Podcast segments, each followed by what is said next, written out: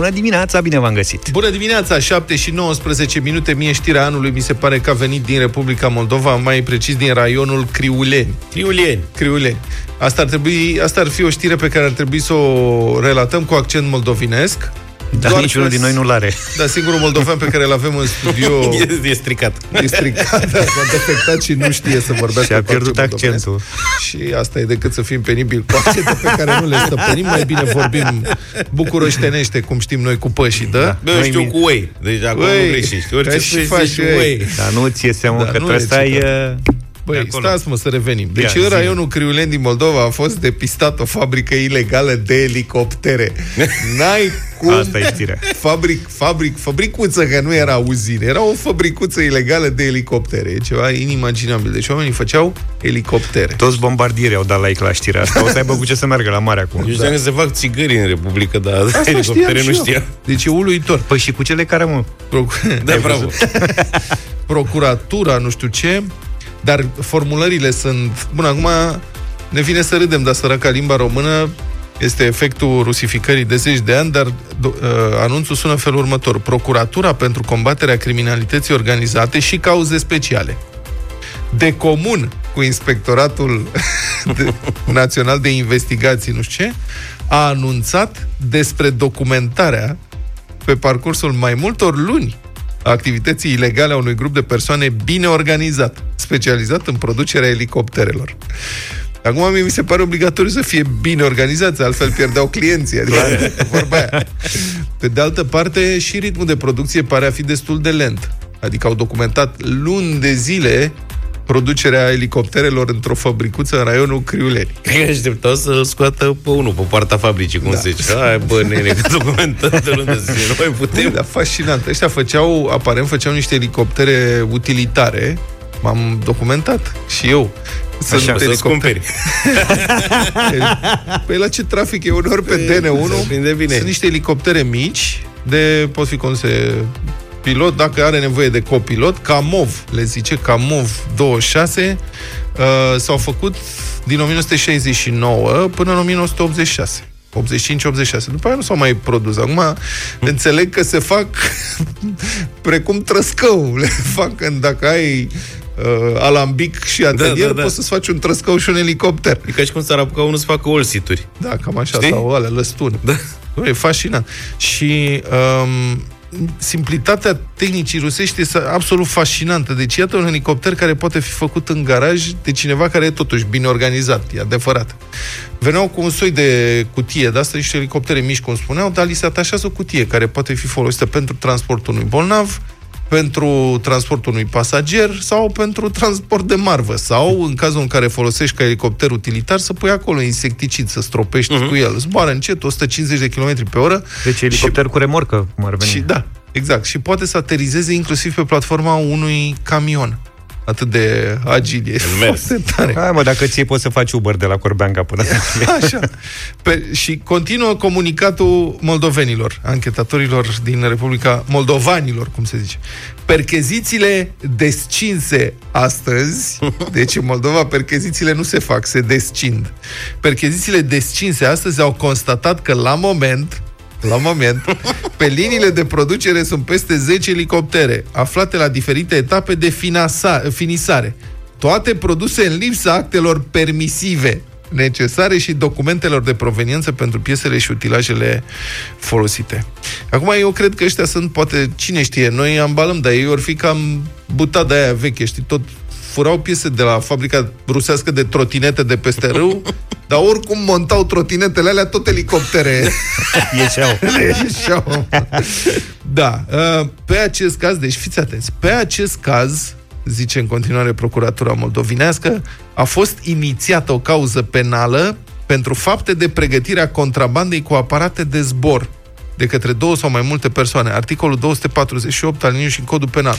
Voi vă dați seama că în codul penal al Republicii Moldova este prevăzută infracțiunea de contrabandă cu aparate de zbor? Bă, adică, pe bune, eu știu că faci contrabandă, adică Moldovei făceva contrabandă cu țigări, cu alcool, cu... Băi, există... articol special în codul penal cu pedeapsă de la trei la zece ani de închisoare pentru contrabandă cu aparate de zbor. Adică dacă te-a pus să faci contrabandă cu ce? Cu ce te ocupi? Păi contrabandist, cu ce? Elicoptere, Boeing-uri, chestii de-astea faci contrabandă. Grav, trei ani minimum.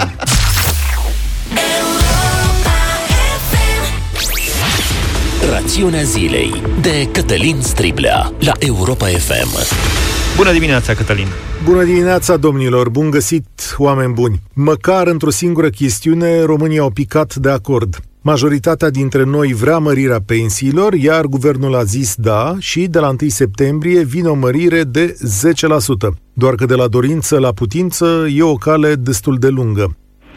Rațiunea zilei de Cătălin Striblea la Europa F M. La începutul lunii iunie, Europa F M a dorit să măsoare câți dintre români vor mărirea pensiilor. Știam că urmează o decizie politică în această lună și am vrut să aflăm dacă aceasta este ghidată de ce crede opinia publică. Astfel, cercetătorii de la I M A S au măsurat în barometrul Europa F M dacă și cu cât ar trebui mărite pensiile. Barometrul Europa F M ne arată că șaizeci și șase virgulă nouă la sută dintre români au spus că sunt de acord cu această mărire. douăzeci și șase la sută dintre ei au spus chiar că mărirea trebuie făcută cu patruzeci la sută. Un sfert au declarat că o mărire de douăzeci la sută e de ajuns, iar cincisprezece la sută vorbesc doar de zece la sută.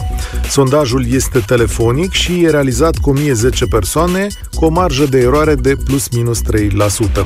Această mărire de zece la sută este și cea la care s-a oprit ministrul de finanțe, Florin Câțu. Luni seara el a anunțat că guvernul are o decizie în acest sens. E doar ultimul dintr-un șir de oficiali care vine să ne anunțe această mărire.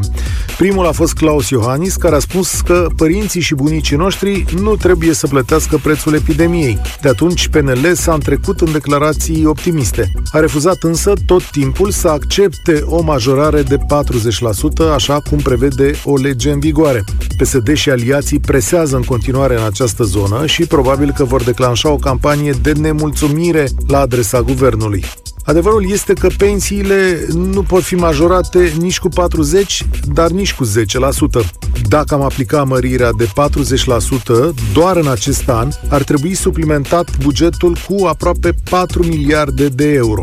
Iar anul viitor, suma care astăzi este de paisprezece virgulă șapte miliarde de euro, ar ajunge la douăzeci și două de miliarde de euro. Dacă mărim însă cu doar zece la sută, surplusul de anul viitor este de aproape două miliarde de euro, iar anul acesta ne-ar trebui în plus cam șapte sute de milioane de euro. Banii aceștia nu există nici acum, doar dacă sunt împrumutați. Statul român mai trebuie însă să plătească în acest an salariile unui aparat bugetar uriaș, să ajute companiile private să treacă de criza economică, să plătească facturile crizei sanitare și, uimitor, să facă investiții în stradă, școală și spital. Trebuie să recunoaștem că e nevoie de un miracol pentru toate.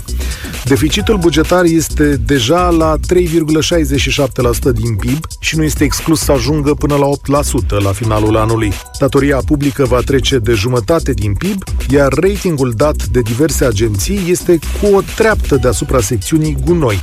La fel de adevărat este însă că e rușinos pentru un stat modern să mai dea o pensie medie de o mie trei sute de lei.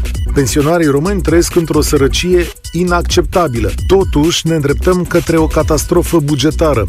Sondajele arată însă că ne îndreptăm aproape în unanimitate. Poate când o să depășim perioada electorală, reușim totuși să punem la punct câteva chestiuni, să reducem aparatul bugetar, să oprim risipa banilor pe prostii și mai ales să reparăm inegalitățile. Prea mare distanța între o mie trei sute și cei douăzeci de mii de lei ai unei pensii speciale și de prea multe ori deținătorii acestor privilegii stau bine și în alte funcții de la stat. Reparați acest sistem de inegalități și atunci vom putea ajunge la pensii decente. În ce ne privește pe noi restul, pregătiți-vă să munciți până la aproape șaptezeci de ani. Rațiunea zilei de la Cătălin Striblea. Mulțumim, te așteptăm, Cătălin, la unu și un sfert cu România în direct la Europa F M.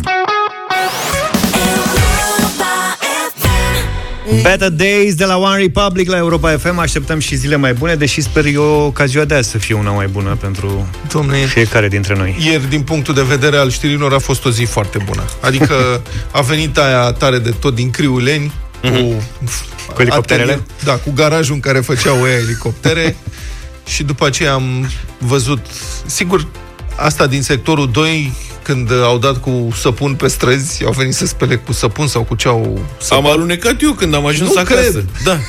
Eu sunt în sectorul deci doi. Stai să dăm știrea. Deci ieri da. în sectorul doi, pe o anumită stradă, a trecut o mașină de asta de spălat pe jos și a dat cu ceva, este misterul de pe lume, înțelegi? Adică omenirea se pregătește să se ducă pe Marte, dar încă se anchetează cu ce ori fi dat ei pe drumul ăsta din sectorul doi, de toată lumea alunecat zice că era patinoar. S-au ciocnit oamenii, s-au rănit câțiva, adică râdem, bine că nu a fost mai rău. Ia zi, mă, tu cum ai alunecat? Surpriza e că s-a dat nu numai acolo, s-a dat și la mine, pe, dar pe o zonă mai mică și probabil cu mai puțină substanță. Așa. Așa. Cert e că eu venind către casă, când am virat la dreapta să intru pe strada mea, s-a dus mașina. Sanie. Da. Nu foarte mult. Hopa, îngheț. Dar m-a surprins că, știi cum e, că... nu vezi venind, adică... Uite niște polei. Da. Da. Cum e cu poleiul, băi, bucureștinii sunt foarte tare. Au am văzut că e spălat, băi, gheață, dar... gheață la patruzeci de grade. Exact, se vedea clar că e spălat de mașina de A D P, adică nu că a plouat la colțul blocului. Numai la colțul blocului. Da. Și ți-am zis, când am luat virajul, a fugit mașina puțin. Îți... N-ai lovit-o? Nu. S-a redresat. Bine, Bine. mașina ta de acolo japoneză. Vei... Nu, asta da. nu. Strica bordura. Tabla are un pic niște probleme, în rest e ok. Da. da, și am citit și eu acum că au dat cu nu știu ce substanță anti-covid. Păi și așa se plânge lumea, că noi n-avem patinoare, că n-avem... Uite, au făcut da. patinoare. Bucureștenii tot cărcotaj, bă, frate, orice ar fi. Vezi, ea în Dubai cât au investit să aibă teren de schi și patinoare la patruzeci de grade. Terenul de schi, pârtie. Pardon, pârtie de schi. Așa e când vorbești mult dimineața și ai dormit puțin și ție și somn. Corect. Și ești și la sfârșitul sezonului. Vezi că aseară a fost Barcelona cu Atletico la unu fără sfert, s-a terminat și am avut și puțin adrenalină. Tu ai și, tu ai și antrenament. Deci asta s-a petrecut în zona Piața Delfinului. Asta e o altă problemă. De ce ai avea Piața Delfinului în București? Adică cine? Nu până dacă e... Cum e? De ce să ai Piața Delfinului? Și de dacă există Piața Delfinului, de ce nu avem Piața Marsuinului, de a Narvalului, a Peștelui Spadă? Fece voluntari o ancoră pe sigla clubului. Pentru că domnul Pandele... Adică putem face domnul Pandele e din zonă, stai puțin. Dar mai țineți minte că într-o vreme în Brașov se plătea taxă de iaht? Nu. Pentru că a fost ah, o știre acum câțiva ani. Da, îi puneau să plătească taxă de iaht. Pentru aia care aveau iaht și îl țineau în garaj. Și mergeau cu el vara la mare, da? Dar plăteau taxă. Auzi, la Criuleni ori aveau ăștia taxă de elicopter atunci? Aia la Criuleni.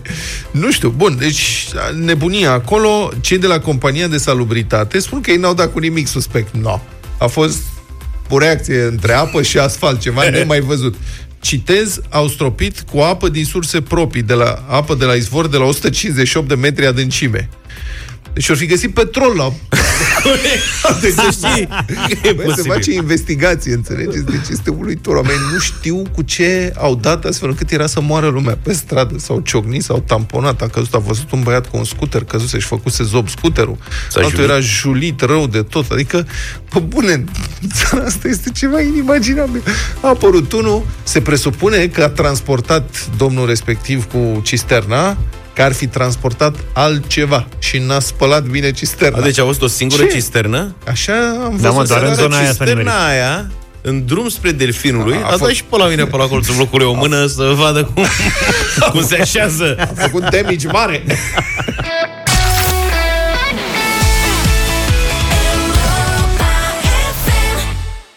Adios, Lepido Juanes, șapte și cincizeci și patru de minute. Ruris și Europa F M te invită acum la concurs ca să ai un start bun de dimineață dacă te-ai înscris pe europa f m punct r o completând răspunsul la întrebarea tu cum îți petreci timpul în grădină. Află acum dacă ai câștigat o motocoasă Ruris cu pornire electrică. Intrăm în direct acum cu Cosmin ca să vedem ce mai face el. Bună dimineața! Bună dimineața! Băieți. Ia zi-ne, Cosmine, cum îți petreci timpul în grădină? Păi ce să vă zic, cum petrec timpul în grădină? Nevastă mea mă tot bate la cap să sun iarba prin grădină, prin curte. Și tu dormi. Și când poftim? Și tu dormi. E, mai și dorm, dar când aduc motocoasa cumnatului, dau la fără până... Deci n-ai motocoasa ta, o iei de la cumnatul tău? Nu, nu, da, de la cumnatul. Mm-hmm. Și mai și râde de mine. De ce râde de tine? Păi vă dați seama că sunt un pic mai lenuț și... Cât, da, câte kilograme ai? Am o sută cinci. Oh, mamă! Da, ar trebui da. să crească iarba mai repede și să dai de mai multe ori cu motocoasa, păi, ca să mai dai da. jos kilograme. Să vezi ce o să râzi tu acum de cumnat când o pornești pe asta electrică, hap la buton. Asta e clar. Da. Vrum, da. vrum. Da. Bine. Cosmine, tocmai ai câștigat, felicitări, o motocoasă Ruris cu pornire electrică, singura de pe piață de acest fel. O secundă, să știi, atât durează să o pornești prin simpla apăsare a butonului start. E bine așa? Foarte bine, vă mulțumesc mult. Felicitări, Cosmin, încă o dată. Motocoasa are un sistem rapid de reglare a mânerelor, dar și de prinderea capului tăietor. Alături de acest premiu primești un harnașament creat special pentru a spori confortul în timpul exploatării, ochelari de protecție, autocat și un disc de tuns iarba cu trei tăișuri. One more night, Maroon five, opt și nouă minute. Bună dimineața, sunteți cu Europa F M. Sper în vacanță s-au risipit emoțiile, s-au cam dus examenele. Gata, am Apro... s-a mai încheiat un an școlar, știi? Da, apropo de examene, una dintre cele mai bune, concentrate, adevărate și coerente analize despre liceul românesc pe care le-am văzut vreodată vine de la un proaspăt absolvent, Andrei Șelaru, pe care îl cunoașteți mai degrabă sub numele lui de scenă, ca să zic așa, de microfon, vloggerul Shelley. Și și mai degrabă din Five Gang. Pentru cei da. cu copii. Găsiți această analiză pe pagina lui de YouTube, căutați ultima înregistrare, a fost postată acum optsprezece ore, are deja opt sute de mii de vizualizări, se intitulează Am picat bacul.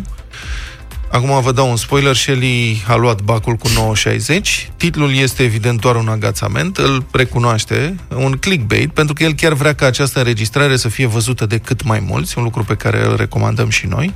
Sunt aproape douăzeci și patru de minute de discurs, un discurs foarte concentrat, am selectat, recunosc cu greutate, două minute, tăind o mulțime de lucruri interesante, să ascultăm acest montaj, apoi să vorbim cu Shelley. Chiar trebuie să avem discuția asta despre ce înseamnă educația în două mii douăzeci, ce mai înseamnă bacalaureatul în două mii douăzeci, pentru că dacă ceva nu se va schimba acum în educație, în zece douăzeci de ani educația din România chiar nu o să mai însemne nimic. Ce învățăm noi la școală nu prea are legătură cu realitatea și asta e o mare, mare problemă. Eu am spus în repetate rânduri că școala din România te pregătește pentru trecut, nu pentru viitor. Uitați-vă un pic cât de repede se schimbă lumea din jurul vostru. A ieșit pe poarta liceului în două mii douăzeci, perfect pregătit pentru anul o mie nouă sute nouăzeci. Gândiți-vă la câte meserii noi au apărut în ultimii douăzeci treizeci de ani, de la programatori, I T, vlogger și așa mai departe. Gândiți-vă câte meserii au devenit inutile între timp și gândiți-vă cât de puține lucruri cu o adevărată aplicabilitate în viața reală, în viața de zi cu zi, învățați de fapt în liceu. Toată lumea se concentrează pe trei patru materii, materiile de bac, istorie, geografie, română, matematică, biologie și așa mai departe, iar restul materiilor sunt o grumă, sunt ignorate complet. Și bă, dacă școala din România ar funcționa, eu chiar n-aș comenta despre lucrurile astea. Dar cred că suntem cu toții conștienți de faptul că școala din România nu funcționează. Cu un procent de peste patruzeci la sută analfabet funcționari în România, școala noastră îți promite că cu ce vei învăța aici te vei descurca în viață, vei fi pregătit pentru viitor. Oamenii care conduc învățământul din România de treizeci de ani încoace, oamenii care sunt acolo sus și au într-adevăr putere de decizie asupra lucrurilor care se întâmplă, sunt fie proști, fie ticăroși. De cele mai multe ori sunt și proști și ticăroși. Sistemul de învățământ te pune să înveți niște lucruri, multe dintre ele inutile, dar te trimite să faci meditații, să plătești tu pentru o educație alternativă, pentru niște ore suplimentare, ca să poți să treci testele pe care sistemul ți le impune, pentru că sistemul nu e în stare să te învețe ce să faci ca să iei notă mare la testele alea, vă vine să credeți. Mi-am întrebat colegii din clasă, am făcut eu așa un mini sondaj printre colegii mei de clasă. Din douăzeci și șapte, douăzeci și șase fac meditații. douăzeci și cinci la sută dintre ei pleacă din țară acum după ce termină liceul. Învățați pe cont propriu, dacă tot stați ore în șir în fața device-ului, în fața telefonului, în fața calculatorului, utilizați internetul și ca să învățați. Internetul nu e doar o unealtă de divertisment, e și o unealtă informațională imensă. Este cea mai mare revoluție tehnologică și informațională pe care o poți avea. Nu spun să nu învățați la școală, nu spun să nu mai mergeți la școală. Spun doar să fiți conștienți de faptul că multe lucruri de acolo nu vă vor ajuta în viață. Și da, învățați-le, dar învățați și ce e cu adevărat util. Shelley este în direct cu noi. Bună dimineața! Neața, Shelley! Neața. Bună dimineața, mă bucur să fiu la voi. Da. Mul- mulțumim că ești cu noi și în dimineața asta. Recomanzi internetul ca sursă de învățare, dar pare așa o soluție de fugă totuși. Adică dacă din școală nu putem să facem ce vrem, hai pe internet, însă internetul ăsta e ca un iceberg, adică ce se vede util e mult mai puțin decât un subsol care e plin de prostii. Școala totuși nu e oricum ar fi o sursă mai credibilă, Shelley? Păi școala ar fi o sursă mai credibilă, dar așa cum am, cum am spus și în videoclip, sunt o grămadă de lucruri pe care școala le ignoră complet. Mm-hmm. Și mai sunt o... mai e o, o altă proporție imensă de lucruri pe care nu neapărat că le ignoră complet, dar le marginalizează, le, nu le dă prioritate deloc. Uh-huh. În școala românească se pune obsesiv accentul pe câteva materii, materiile din care se dau examene, este o, o, o dominație totală a acestor materii și în rest, restul disciplinelor sunt tratate ca o glumă. Uh-huh. Cum ar trebui să fie cu alte materii? Adică ce să se întâmple acolo? Pentru că sunt mulți elevi și părinți care spun, doamne, totuși, de ce să înveți toate detaliile de la, nu știu ce, chestiuni tehnologice dacă nu le folosești cu adevărat vreodată? Măcar să ai bazele. Română, matematică, fizică, măcar astea sunt bazele. Ce altceva ar trebui să facă școala? Mai sunt și alte lucruri de bază pe care școala le ignoră complet. Hai să ne uităm un pic în jurul nostru. La cum arată lumea din jurul nostru și la cât de puțin vorbește școala despre lumea reală, palpabilă, da, actuală, pe care o vedem cu toții atunci când ieșim din casă. Ieșim din casă, vedem uh, clădiri, vedem restaurante, vedem afaceri, vedem panouri publicitare, vedem bănci, vedem toate lucrurile astea despre care școala nu, nu spune un cuvânt. Educația financiară este o, o chestie care ar trebui dezvoltată, după părerea mea, foarte mult în, în ce fel? Învățământul liceal. În ce sens? În ce sens? Educație financiară, cum adică? Explică-mi. În sensul în care sunt o grămadă de oameni în România care nu știu, pentru că nimeni nu i-a învățat, să-și managerieze veniturile. Uh-huh. Din acest motiv, ei nu au bani și uh, e, e, un, e un cer vicios ăsta. Nu, nu i-a învățat nimeni uh, cum funcționează un credit la bancă, ce era, spre exemplu, robor, uh, rata dobânzii, nu i-a învățat nimeni să citească scrisora mic. Sunt mulți care au niște decizii financiare foarte proaste și ar trebui să învețe despre, despre lucrurile astea, ar trebui să învețe despre bani, despre cum să-i folosească, despre cum să-i investească. Deci, materia de educație financiară ar trebui să fie mult mai frecventă la școală, indiferent de profil. Că am auzit pe unii care au spus, da, domnule, dar uite că noi, noi am învățat despre lucrurile astea la noi, la liceu, pe profil economic. Nu! Mm-hmm. Nu, greșit! Lucrul ăsta trebuie să fie prioritar pentru toată lumea, indiferent... Uh, Deci, uite, te gândești așa, în România acum, indiferent pe ce profil ești, ești obligat să înveți zeci de pagini de comentarii despre, despre niște opere la română, indiferent ce te vei face tu, indiferent de profil. Dar nu înveți nim- niciun pic de educație financiară, niciun pic de, de lucruri despre bani. Și banii sunt o unitate de măsură. Bani, cu toții vom lucra cu bani în viața asta, fie că ne plac banii sau nu, fie că vrem să facem bani mulți sau nu. Toți vom lucra cu bani și trebuie să știm cum să-i manageriem și trebuie să știm ce înseamnă ei. Ce, ce e greșit cu uh, studierea operelor uh, literare românești? Este greșit faptul că trebuie să memorezi pe de rost opinia altcuiva despre acea operă, în loc să-ți formezi tu o opinie despre ea. Asta unul la mână. Uh-huh. Și doi la mână, este greșit că pur și simplu se dă atât de mare importanță În, se dă atât de mare importanță pe aceste opere. Dar ce te împiedică uh, să ai propria ta? Ăsta ce te împiedică atunci... să ai, Shelley, propria ta gândire în, în analiza unui text, să zicem? Păi în, nu vei lua, nu, nu ți se va puncta la bac dacă tu îți, îți exprimi propria opinie despre, despre un text studiat. Nu ți se va puncta. Crede-mă, chiar dacă tu ai înțeles ideea din text, dacă nu folosești cuvintele pompoase pe care numai un critic literar ar putea folosi, dacă nu complici atât de mult limbajul în comentariul ăla încât să, să o iei pe la proiești, să zic așa, știi? Are orice idee să o, să o dezvori și să o, o iei dintr-o perspectivă din care deja își pierde din sens, dacă nu folosești genul ăsta de exprimări, nu se punctează sau nu se punctează complet. Nu adică îmi spui, o... îmi spui că, de fapt, școala punctează ceea ce, mă rog, știm cu toții, de fapt, punctează memorarea, să înveți pe din afară, dacă ai bifat, da, trebuie da, să faci gesturile, să mimezi că știi, ai învățat pe din afară niște lucruri, iei punctele, îți vezi de viață, punctează... nu te învață să gândești. Pe niște șabloane. Exact, da. Exact. Mm-hmm. La fel și la istorie, am mai spus asta. Învățăm atât de mult despre ani de domnie, despre uh, tot felul de date din astea statistice, numere care sunt uh, disponibile la orice căutare pe Google. Nu trebuie să știi data exactă, dar în schimb nimeni nu-ți explică relația de cauzalitate dintre evenimentele istorice, uh-huh. care este de enorm mai importantă. Dacă tot trebuie să înveți istorie, păi hai să-ți înțelegi un pic istoria. Ca să-ți înțelegi istoria, trebuie să ți se explice relația cauză-efect. Și de ce crezi? Totul... De ce crezi că e uh, școala românească orientată spre memorare și uh, spre suficiență? Că asta, până la urmă, când nu pui în context lucrurile, doar treci niște date acolo și bifezi ceva, asta e un exemplu de suficiență. De ce crezi că se întâmplă asta? Păi pentru că e un sistem reneș, un sistem defect care nu funcționează. Nu știu acum motivația oamenilor care au luat aceste decizii a, acum treizeci douăzeci și cinci de ani, când, când s-au făcut ultimele mari schimbări de programă, dar îmi pare rău că în continuare, după, eu am, am, am intrat în școală acum doisprezece ani, ies acum din, din liceu și nimic nu s-a schimbat de doisprezece ani. Și aici, atenție, chiar s-ar putea schimba lucruri. Și eu chiar mi-aș dori, mai ales după, după feedback-ul vlogului de ieri, zeci de mii de share-uri, comentarii, uh-huh. uh, uh, chiar mi-aș dori să se, să se schimbe ceva. Pentru că, da, e greu, spre exemplu, să, să modernizezi niște școli. E greu să dezvolți o infrastructură de genul ăsta, dar materia se poate schimba, programa școlară se poate schimba din pix. Nu este atât de greu. Și este ceva ce, după părerea mea, necesită schimbat urgent. Învățăm prea multe lucruri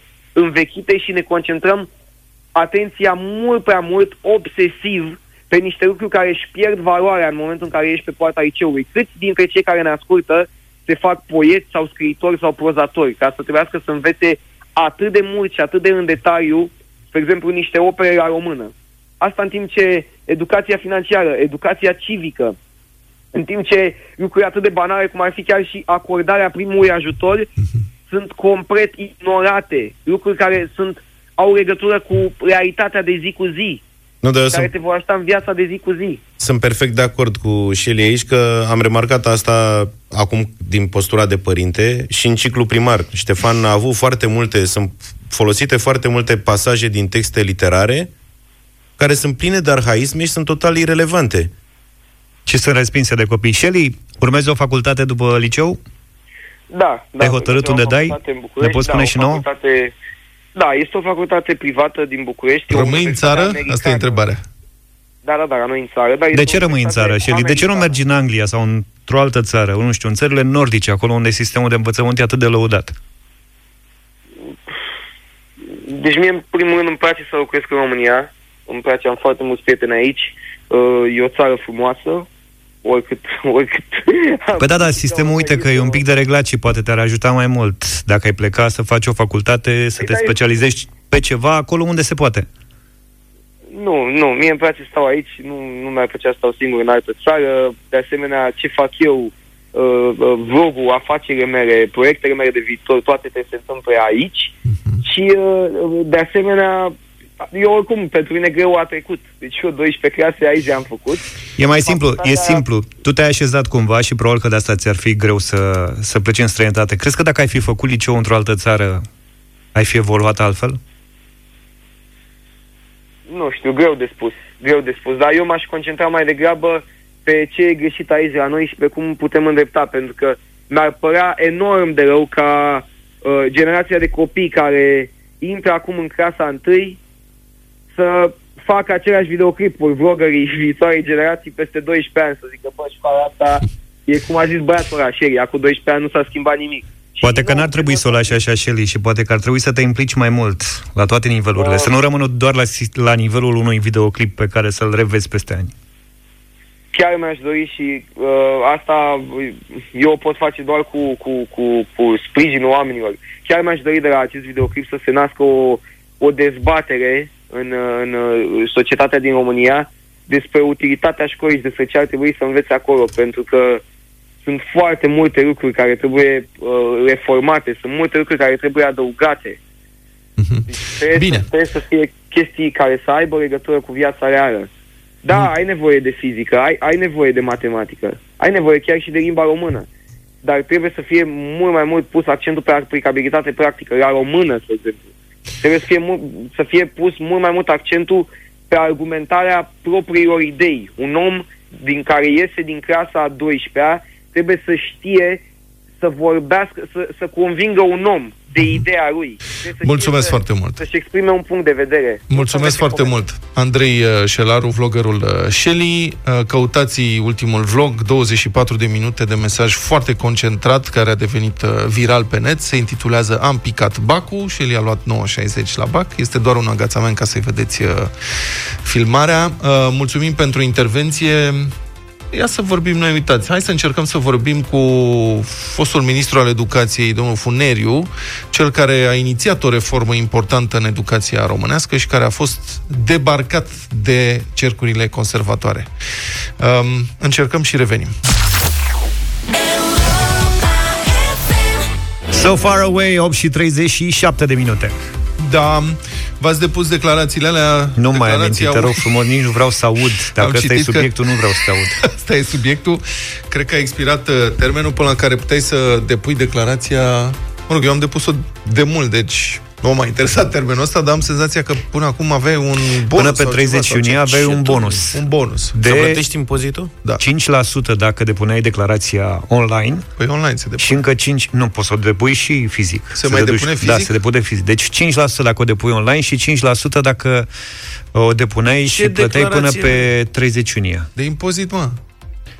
Eu n-am depus păi, nicio declarație. Treabă, pentru că tu trăiești doar din salariu. Uite, sau și cu mine mai muncim. Aia, aia cu, am înțeles. Ne-am mai luat, mai spălăm o mașină, mai, mai, facem, mai reparăm un gard, mai, da, da, facem da, câte mai ceva. Câștigăm un bănușic aici. Dacă câștigi un bănuș, trebuie să plătești la stat. Problema e că statul nu vrea deloc să te lase să-i plătești. Nu știu de ce. Este declarație, este un coșmar. În primul rând să o completezi. E făcută, băi, suntem vorba aia, oameni cu facultăți. Băi, avem dificultăți reale. Anul trecut m-am chinuit patru ore. Am, m-am documentat pe net patru ore, am privit tutoriale pe YouTube, sunt oameni care fac tutoriale, știi? Ce tare! De-astea, cum să alergi maratonul și cum să completezi declarația la ANAF. Uite, trebuia să zici lui Shelley că nu e nevoie de școală. Poftim. Pentru da, că internet, Shelley zice, pe zic. internet studiezi. Am încercat el să completez declarația singur. Am zis, bă, nu se poate să fiu atât de prost, încât să nu pot completa a, declarația singur. Am pornit și eu și după patru ore am zis, bă, poate chiar sunt atât de prost, adică... Am poate... concluzionat, nu mi-au trebuit patru ore ca să-mi dau seama că sunt chiar atât de prost. Bă, te-ai făcut special ca să mai creeze niște locuri de muncă, să niște consultanți pe băi, declarația înfiorător. Este imposibil. Eu ți-o dau și dacă, dacă tu scrii declarația, completezi declarația ca lumea Luca, ai de eu la mine completez. Cea mai tare masă de vrei tu în București, că știi. Ia să asta e o provocare da. Pe cinste, pe principiu, dacă eu am masă... completat, eu am completat. Ia verifică tu mă că nu e bună. Chestia e că la final, la final, dacă vrei să o depui online, mai trebuie să faci niște proceduri. Exact. Mă înțelegi? Trebuie să instalezi niște programe și să salvezi în anumite feluri, încât altfel nu merge. Deci nu se poate, acolo este la final. Și cum sunt quest-urile alea? Da. Că la sfârșit trebuie să te bați cu superbossul. Da. Deci până acolo sunt niște boși mai mici. Și ei, când de... ai zis că gata? Da, vine superbossul, încărcarea declarației ANAF pe site. Frate, nu merge, îți dă mesaj, please wait. Și dacă zice please wait, la revedere, adică s-a terminat, nu merge, ai greșit ceva, trebuie să o iei de la capăt, nu înțelegi ce se întâmplă o dată, de două ori, de trei ori.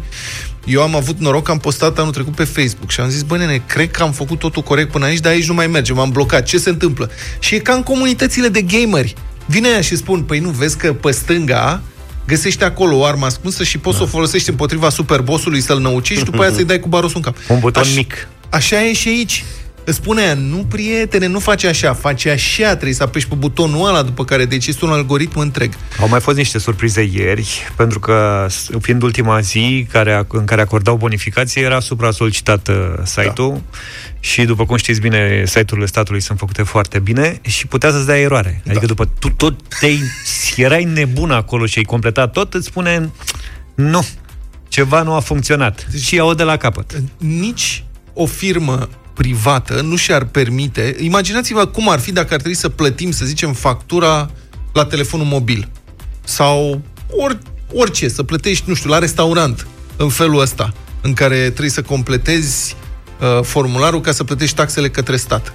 Cum ar fi dacă am vrea să ne ducem să cumpărăm o, o pereche de tenis Și ăla ar zice, a, vrei să-mi dai bani? Stai, bă, că nu e așa ușor, bă. Eu, ca să-ți iau banii ție, tu trebuie să faci următoarele lucruri, să muncești patru ore, să încerci să înțelegi cum se face și la sfârșit să nu poți să dai banii pentru că ceva nu merge, că nu i-ai pus în ordinea potrivită. Nu există în economia reală, în lumea reală, nu există cineva care să facă atât de dificilă încasarea unor bani. Dar statul român a reușit să facă asta și o ține de ani de zile așa. Deci după ce trebuia să stăm cu orele claie peste grămadă la ghișee ca să plătim banii datorați, acum au inventat sistemul ăsta care a trebuit să fie un pas înainte. Să fie simplu. Dom'le, stai acasă, îți plătești asta.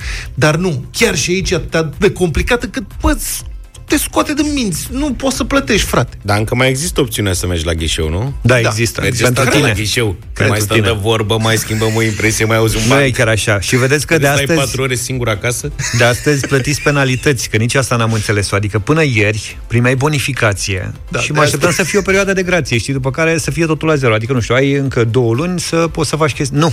Până ieri te îți dădeam cinci la sută, iar de azi te ardem. Cu cinci la sută. E dintr-o extremă în alta, da.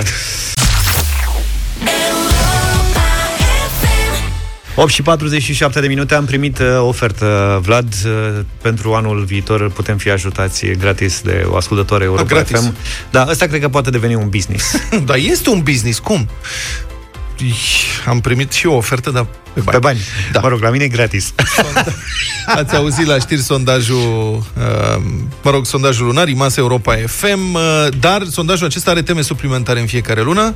În afară de întrebările clasice referitoare la intențiile de vot, noi mai adresăm tot soiul de întrebări. Răspunsurile pe care le dau românii la acestea descriu, de fapt, societatea și preocupările noastre la momentul respectiv.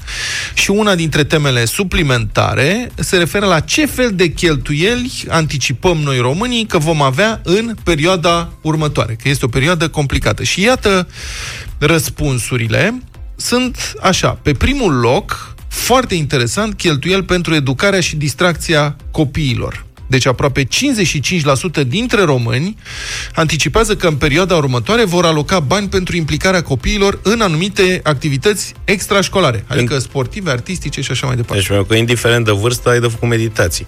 Și da. Atunci numai că aia sunt bifați. Băi, stai puțin, că zice activități extrașcolare. Meditațiile sunt sau extrașcolare. Poate s-a înțeles greșit. E tot extrașcolare, că face o limbă străină sau că face pregătire. Și bine, sigur, sunt mulți copii acum fac sport, slavă Domnului. Ai tăi fac, nu? Da. Ce? Baschet. Baschet amândoi. Da. Bine, de fapt, Ștefan a început cu basketul și ăla imită ce face mm-hmm. Ștefan și a făcut și el basket. E două sute de lei pe lună, uh-huh. două antrenamente pe săptămână, uneori trei pe săptămână în anumite perioade, mi se pare decent. Una în general, orice e extra activitate, de asta e cam la o sută cincizeci - două sute. Astea sportive de, de, de dansuri, grup. Vorbesc că la mine nu e cu băieți, uh-huh. nu e cu basket, dar poate fi cu dansuri, cu asta te duci, tot acolo ajunge. Și acum oamenii s-au adaptat, se fac foarte multe antrenamente online, uh-huh. adică au făcut și în perioada asta de pandemie, sigur, fără... Mă, cum faci basket online? Faci mai greu, adică au făcut doar pregătire fizică. Dar acum s-au reluat în grupuri mici de câte trei inițial, acum câte șase copii fac. Da, și joacă basket fiecare cu mingea lui. Da, deocamdată e trist pentru sport în general momentul, mai cu seamă pentru copii, dar din toamnă când se prefigurează cheltuielile astea, probabil se va relua. Bine, deci hai să vă dau în continuare uh, date. Deci, încă o dată, întrebarea a fost așa. Dacă vă gândiți la perioada următoare, vă rog să-mi spuneți în ce măsură aveți în vedere următoarele tipuri de cheltuieli sau investiții, adică în ce măsură credeți că veți aloca o anumită sumă de bani pentru fiecare din următoarele aspecte. Și v-am zis deja, cincizeci și cinci la sută anticipează că vor da pentru activități extrașcolare pentru copii, pe locul doi, bani pentru planificarea unui concediu, patruzeci și patru la sută. Păi dacă se strâng și banii de anul ăsta și planifici ceva mai ca lumea pentru, pentru anul viitor. Aici asta vreau să spun. Eu cred că aici noi vom face economii semnificative. Foarte mulți dintre noi. Adică, practic, cam marea majoritate a celor care puseseră bani deoparte de concediu, acum s-au trezit cu niște bani în plus. Da, da și nu. Dacă... Da și nu. Că pui, poți să-i pui tot la copii, să știi. Da, și dacă... Da, bun. Sunt bani în plus pe care îi cheltuiești pentru altceva. Dacă totuși te duci anul ăsta în concediu, prețurile sunt foarte mari. Adică, deși te-ai fi așteptat poate să scadă, pentru că mulți oameni se tem să meargă undeva și te-ai aștepta că fiind cererea scăzută o să fie și prețurile mici, nu. Eu nu pot să cred. Prețurile sunt, sunt destul de sus. Eu am auzit, am văzut câteva știri, dar nu cred. Adică, cred că sunt excepții. N-are cum să fie prețuri mari. Sunt foarte nu, mari și în țară și încep să crească și în străinătate. Eu care ideea că e, e ușor inaccesibil turismul acum, dincolo de faptul că e speriat că ar putea să ți se întâmple ceva adică pe acolo. Adică să te descurajeze de tot. Da. Da. Eu am făcut niște rezervări prin țară, o să plec în long concediu într-un mic uh, circuit. Și am avut surpriza că peste tot prețurile au fost sus, oamenii nu erau, noi fiind și grup mare, uh-huh. nu negociază nimeni nimic, toată lumea vrea avans, chiar dacă, na, sunt vremurile care sunt și nu știi de pozi pe alta cum evoluează pandemia. Mamă, să vezi ce de treabă o să am în grădină în vara asta, cred că rezolv tot, tund iarba cu forfecuța. E, s-ar putea până la urmă să ieși tu câmpiști să pleci. Vlad strânge bani de elicopter, n-ai da, da. Și a unul de la, de la Criuleni. Investiții grele, deci investiții mari, sunt avute în continuare în vedere. Aproape treizeci la sută dintre români, potrivit sondajului Europa F M IMAS, vor aloca bani în perioada următoare pentru construirea sau cumpărarea unei locuințe. Uite tu, da, mă, treizeci la sută. Oamenii mai construiesc una, ce fac acum? Băi, să știi că lumea se, se îndreaptă acum, apropo de construirea unei locuințe, după pandemia asta, se îndreaptă spre a-și lua o casă mai degrabă decât a-și lua un apartament. Dacă... și am auzit foarte multă lume care încearcă o investiție de genul ăsta. Că mulți au realizat că e foarte important spațiul locativ când ești închis în casă, uh-huh. cum a fost starea de urgență la noi și dacă n-ai confortul potrivit e cu atât mai greu și atunci, pe de altă parte, am prieteni care vor să-și cumpere un apartament de vreun an de zile și au sperat că acum cu pandemia vor... se vor prăbuși prețurile. Și la fel ca la vacanțe e același efect. Da. Nu, din contră, prețurile sunt poate un pic mai mari. Da. Eu am constatat la mine în sat acolo, au crescut prețurile la terenuri Pe și vezi. la case, da. Iar în privința vânzărilor de locuințe există o latență. Acum depinde și de ce o se întâmplă. Sigur, dacă economia da. își revine, nu o se întâmplă nimic. Dacă, Doamne ferește, o să intrăm într-o criză, acolo va fi mai, mai complicat. Um, și o surpriză, douăzeci și opt la sută în sondajul Romnibus Europa F M IMAS vor să dea bani în perioada următoare pe încheierea unei asigurări de sănătate private. Aha, ceea ce da. mi se pare asta interesant. E da, nou. e ceva nou. Cred că oamenii sunt preocupați în majoritate de sănătate și cred că spaima de spitalul românesc se menține. Și atunci oamenii zic, bă, hai totuși, dacă am niște bani în plus, hai să fac ceva să știi că de confort mai bună. M-am interesat și eu anul trecut pentru familia mea de o asigurare de asta privată de talie europeană. Adică am zis, bă, dacă fac ceva, Doamne ferește, în caz de, sunt excesiv de scumpe. Adică da, dacă vrei să faci ceva care chiar să merite da. efortul, Do- costă... douăzeci și șapte la sută pun bani deoparte pentru achiziționarea de electronică sau electrocasnice. Am înțeles că iese P S cinci și, și eu am început să pun bani deoparte da, pentru da. asta. Este Dar destul de scump. Și pe ultimul loc, optsprezece la sută bani pentru cumpărarea unei mașini. Ăsta e Luca. Da, exact la asta mă gândeam. Sondajul aici a fost afectat de faptul că încet. Luca a renunțat să mai cumpere mașină nouă, deci s-a văzut clar, optsprezece la sută bani pentru cumpărarea unei.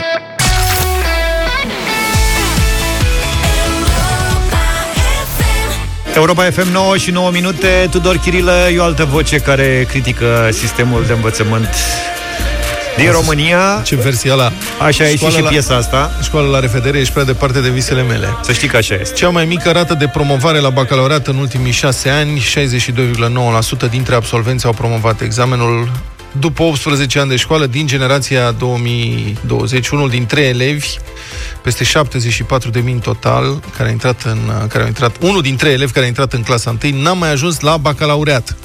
O treime n-au s-a ajuns la bacalaureat. S-au pierdut pe drum, da. Mai devreme ați auzit, la Europa F M am vorbit cu un proaspăt absolvent de liceu, Andrei Șelaru, Shelley, care a avut o critică devastatoare la adresa școlii, pe care o consideră total anacronică și decuplată de nevoile reale de educație din două mii douăzeci. Se fac și cântece de protest. Tudor Chirilă, nu e o situație prea veselă. L-am sunat pe fostul ministru al educației, Daniel Funeriu, care a inițiat o reformă în mandatul său a școlii, um, ca să comentăm puțin aceste rezultate. Bună dimineața, domnule ministru! Bună dimineața! Am și eu o curiozitate, l-ați întrebat pe Shelley sau Shelley ce exact ar fi o școală bună pentru viața lui? Că așa să criticăm, să spunem, domnule, nu-i bine, eu vă spun o treabă, mă copii, învățați, că dacă învățați ce scrie, ce, ce vi se prede, dacă învățați ce în manuale, e o școală bună pentru viața voastră. Da. Să știți că Shelley are în intervenția lui, în vlogul lui de vreo douăzeci și patru de minute, are și o mulțime de propuneri foarte concrete. Noi acum n-am putut, am editat uh, două minute de declarații generale și am mai vorbit uh, cu el, dar el vrea cursuri mult mai aplicate, care să ajute oamenii, de exemplu, să-și stăpânească mai bine finanțele. Adică el spune că educația financiară este practic inexistentă sau inutilă în condițiile în care toți ne confruntăm după ce terminăm școala cu această problemă fundamentală, cum să ne administrăm banii. Adică ce? Adică, adică, adică ce? Nu știi să calculeze cât face... cât trebuie să ia de la casă sau cum să calculeze, uh, uh, nu știu, dobânda la bancă? Păi hai să știți că... Bun, ok, deci haideți să, haideți să ne intrăm în această dezbatere a materiilor, că facem și noi ca parlamentarii care fiecare zi au idee creată cu ce materii să intrăm. Da, eu voiam, eu voiam să vă întreb ce fel da, de școală descriu rezultatele acestea de la bacalaureat în România.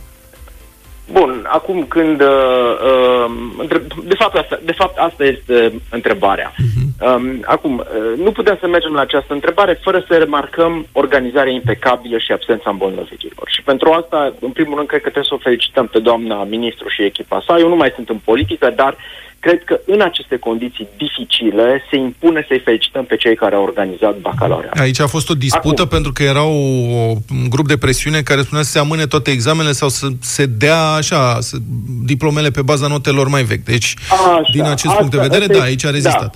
Da, da. Asta e al doilea lucru. Oamenii drepți au câștigat în fața a ceea ce eu numeam, cred chiar la dumneavoastră în antenă, coaliția luazelor.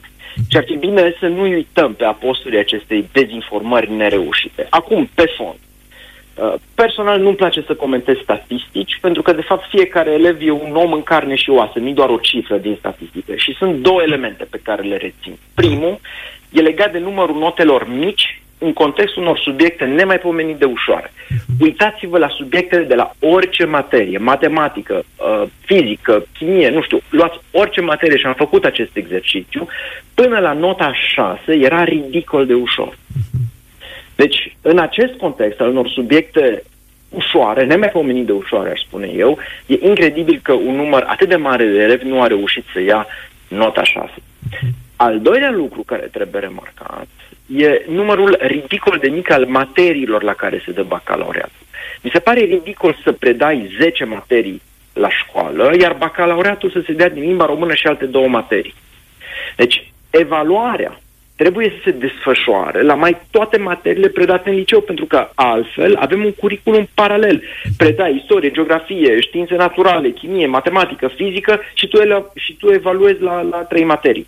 Deci copiii nu vor învăța decât materiile pentru examen. Da, dar rezultatele deci, arată că uh, nici măcar astea puține, adică dacă mulțim numărul evident, materiilor... Evident, sigur, sigur. Deci, uh, coroborând faptul că bacalaureatul se dă la un număr uh, ridicol de mic de materii față de materiile predate, faptul că un număr uriaș de copii nu a reușit nici măcar nota șase în uh, contextul unor subiecte foarte ușoare, ne arată că suntem în mijlocul unui cataclism uh-huh. educațional.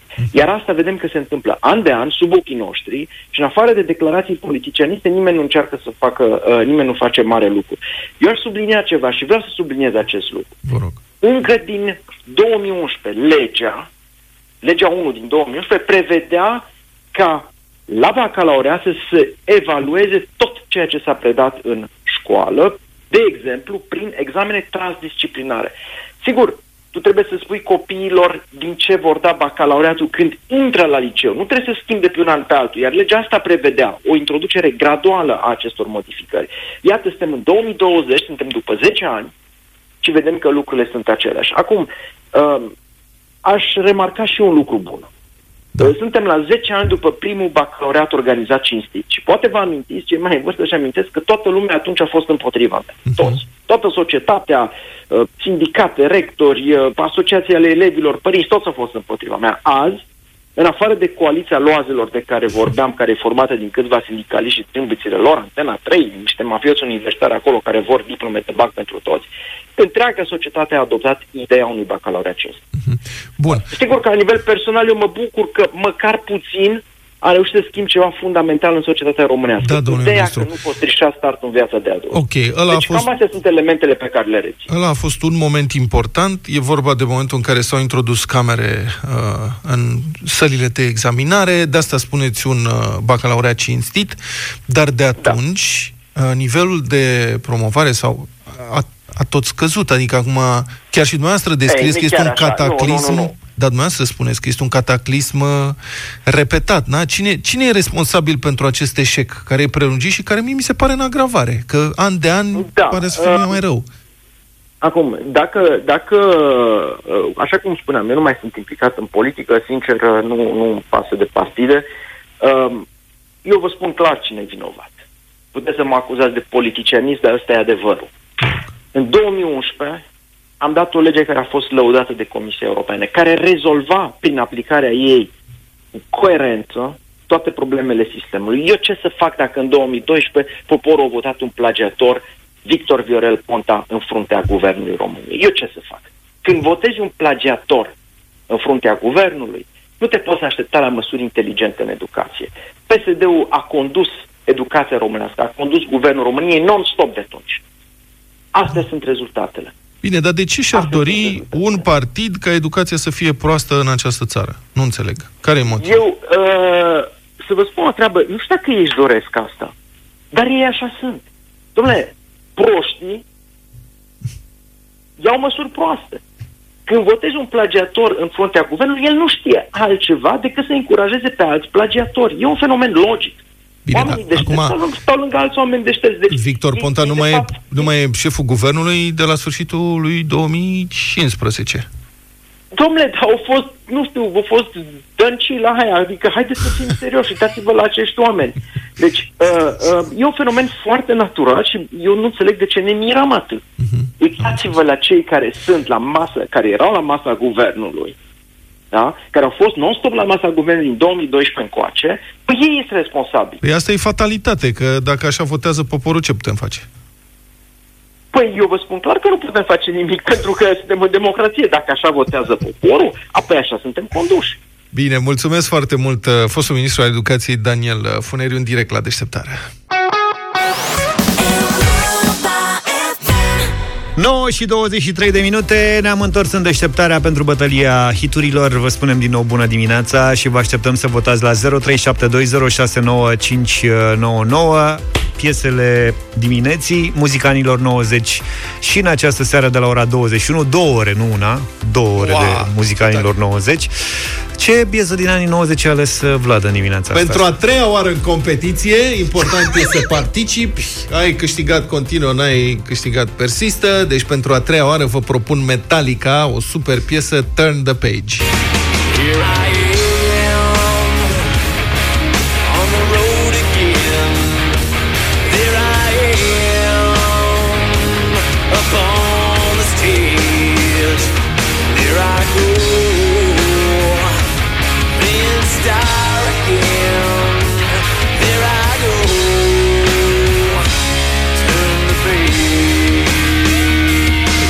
Etc. După B A C, după toate atâtea examene, te doare capul să asculti Metallica. Întoarcem pagina, asta este mesajul. Am înțeles. Este despre schimbare, da, despre da, da, viitor, da, da, da. Metallica, Luca? Europa F M. Discuția de azi despre B A C, despre examene, despre învățământ, mie mi-a adus aminte de o piesă foarte dragă din anii nouăzeci, Coolio, Gangsta's Paradise.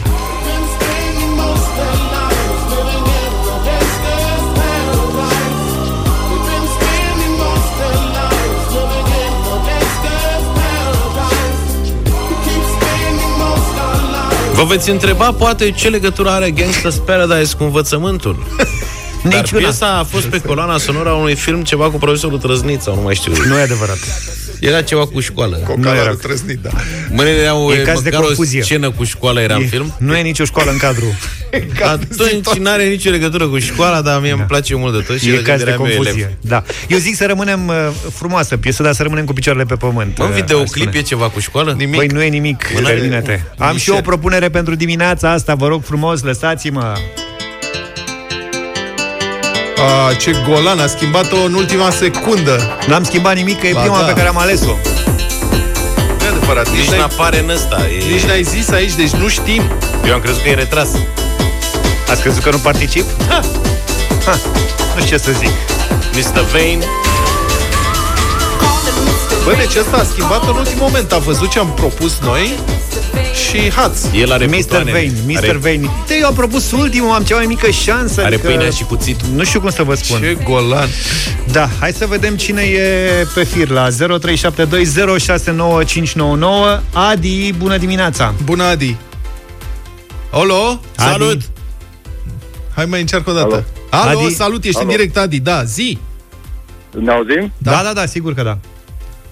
Atunci, văd că a venit Zaf cu vana. Da. A, mergem pe Metallica. Da, boss, Metallica, gata. Hai, a treia oară cu noroc, fii atent, se votează Metallica, difuzăm Metallica. Ciobi, bună dimineața! Salut! Metallica, bună yeah! Două voturi Metallica, bun! Cine e Metallica ăsta? Păi, Zafiu, fiți atenți, fiți atenți că ăsta umblă la cutie. Gabriela, bună dimineața! Bună! Bună dimineața! Bună! Yes! Am câștigat! Nu stai că a fost o greșeală, că ai spus Zaf. Nu, a zis Vlad. Și eu am auzit tot Zaf. Băi. Zaf a zis. A, a zis cu Vlad, cu Zaf, cu Zaf a zis. Sună, uh, regia, o să vă rog să avem o contestație. Spuneți, cu cine? Alo? Cu cine ați spus că votați? Cu Zaf, cu Zaf. Cu Zaf.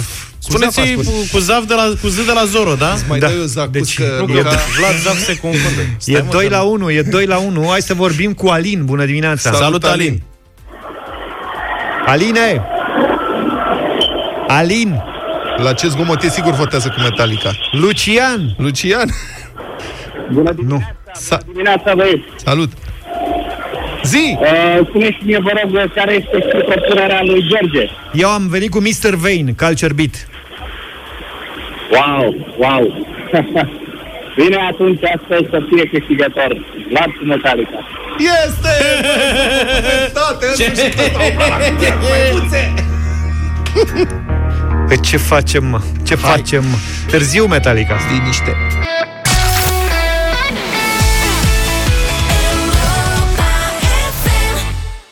Iată, ne ajungem și la finalul emisiunii noastre de astăzi. Piesă de... Băi, eu am senzația, eu am senzația că Vlad are acasă cinci albume. Unul cu Metallica și patru cu Queen. Are... Are, are uh, ce mai are? Uh, Sepultura ai? No. Pink N-am Floyd are. Pink Floyd mult. Și restul Tot. Queen, asta vreau să spun. Și restul Queen, adică până la cinci. Astea sunt albumele, da. Mai adlege câte o piesă de pe acolo și ne aduce nouă la radio. Ia să-ți iei, mă, și tu album cu Queen. Ți-ai luat album cu Queen? Îmi iau, da, două. Ia, hai, uite, și, hai și facem mâine, poi mâine ceva ca lumea. Bine, mulțumim pentru voturi. Metallica a câștigat în dimineața asta bătălia hiturilor. Trei lucruri pe care trebuie să le știți despre ziua de azi. Se împlinesc astăzi cincisprezece ani de la denominarea leului, adică de la tăierea zerourilor din coada leului românesc, care a devenit astfel așa numitul leu greu. Denominarea a însemnat că zece mii de lei vechi au devenit un leu nou, astfel au dispărut în sens contabil milioanele și miliardele care nu indicau bogăție, ci tocmai sărăcie, mă rog, în sens grafic mai departe, mai degrabă nu neapărat contabil. E adevărat că în vorbirea curentă încă mai auzi prețuri exprimate în lei vechi, în zeci de milioane. Eu prefer decât să iau pe aia care zic cu roni, nu zic lei. Da. Nu costă șaisprezece lei, costă șaisprezece roni. Pentru Luca, de exemplu, a fost o surpriză faptul că s-au tăiat patru zerouri acum cincisprezece ani. Așa de mult n-am știut. Și acum a sutat milion, păi da, sună altfel, mă. Trecerea, da, asta e, știi, ne dorim cu toți să fim milionari, chiar și numai da. simbolic, știi? Trecerea la leu greu a fost pregătită cu atenție de guvernanți și de Banca Națională. Mai întâi a fost nevoie de stabilizarea economiei și de reducerea semnificativă a ratei inflației, care ajunsese în anii nouăzeci la valori uriașe. Iar la B N R s-a aflat după aceea, finanțiștii au încercat să-i facă chiar și o farsă guvernatorului, sigur în stilul lor de finanțiști. Colegi din Banca Națională se pregătea denominarea și au făcut o farsă guvernatorului. Au cumpărat un leu de pluș și i-au pus o bucată mare de plumb înăuntru. L-au pus pe masă, guvernatorul a intrat în birou, a văzut leul, a încercat să-l ridice și era de pluș, dar nu se ridica. Bucata de plumb îl trăgea în jos și colegii respectivi, ha, ha, ha, e leul greu. Aha, ți-a căzut leu greu acolo. Pe picior, ai o fractură. Aha, ce glumă bună am făcut. Da, bine că n-au mai venit și alte glume despre Banca da, Națională. Da. Da, din păcate, inflația a început din nou să crească în România în timpul ultimei guvernări P S D. Anul trecut, de pildă, inflația de la noi a fost cea mai ridicată din Uniunea Europeană. Așa că leu greu săracu a început să mai slăbească și nu se anunță vremuri prea bune nici următoarea perioadă, nici pentru moneda noastră națională, nici pentru finanțele majorității românilor. Ia să mai punem mâna pe plușul ăla, să vedem se ridică, să mai scape pe picioare.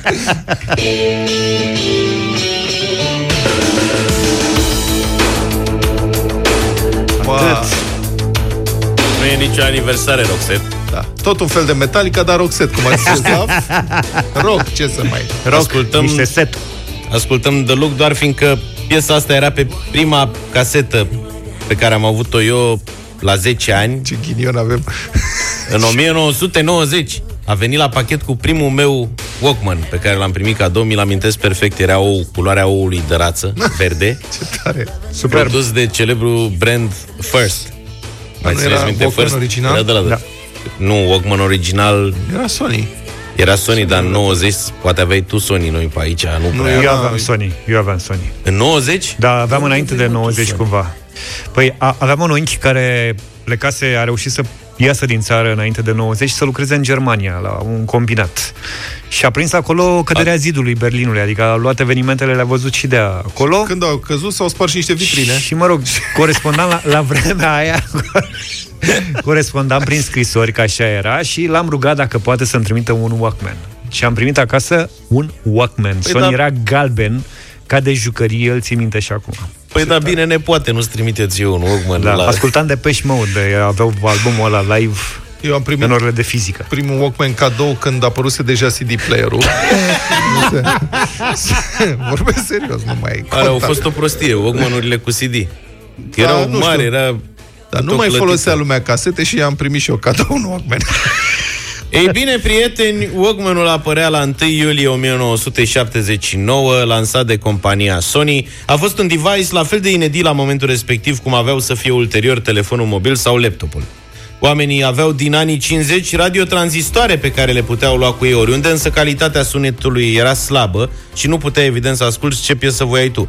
Ideea Walkman-ului s-a născut din pasiunea președintelui Sony, japonezul Masaru Ibuka, de a asculta muzică pe durata frecventelor sale călătorii. Masaru Ibuka. Mulțumesc frumos pentru precizare.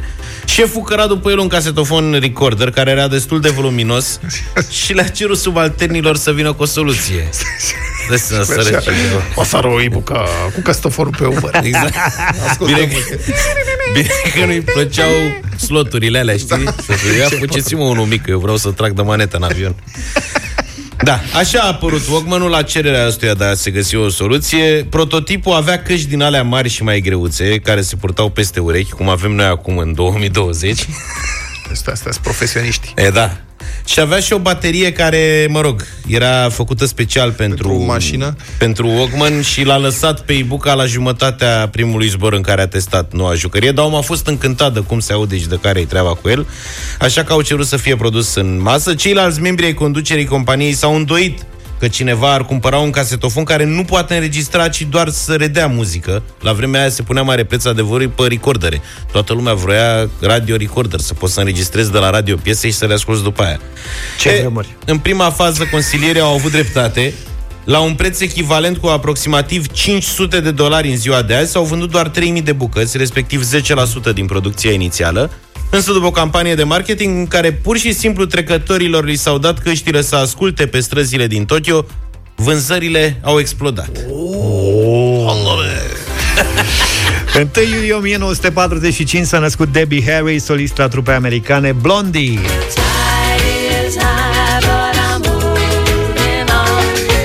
S-a născut la Miami și a fost dată spre adopție când avea doar trei luni. A crescut astfel în New Jersey și înainte să ajungă în industria muzicală a avut mai multe joburi. A fost secretară, dansatoare sau iepuraș playboy.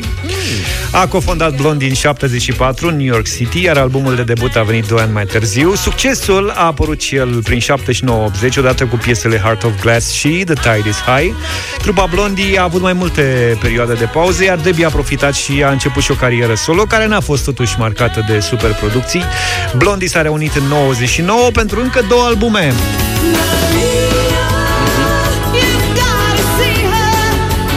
Debbie Harry trăiește în continuare în New Jersey împreună cu cei patru câini ai săi, n-are copii și n-a fost căsătorită niciodată. Să ascultăm piesa Heart of Glass în final de deșteptarea. Ne auzim mâine dimineață de la șapte, numai bine! Toate bune! Pa, pa!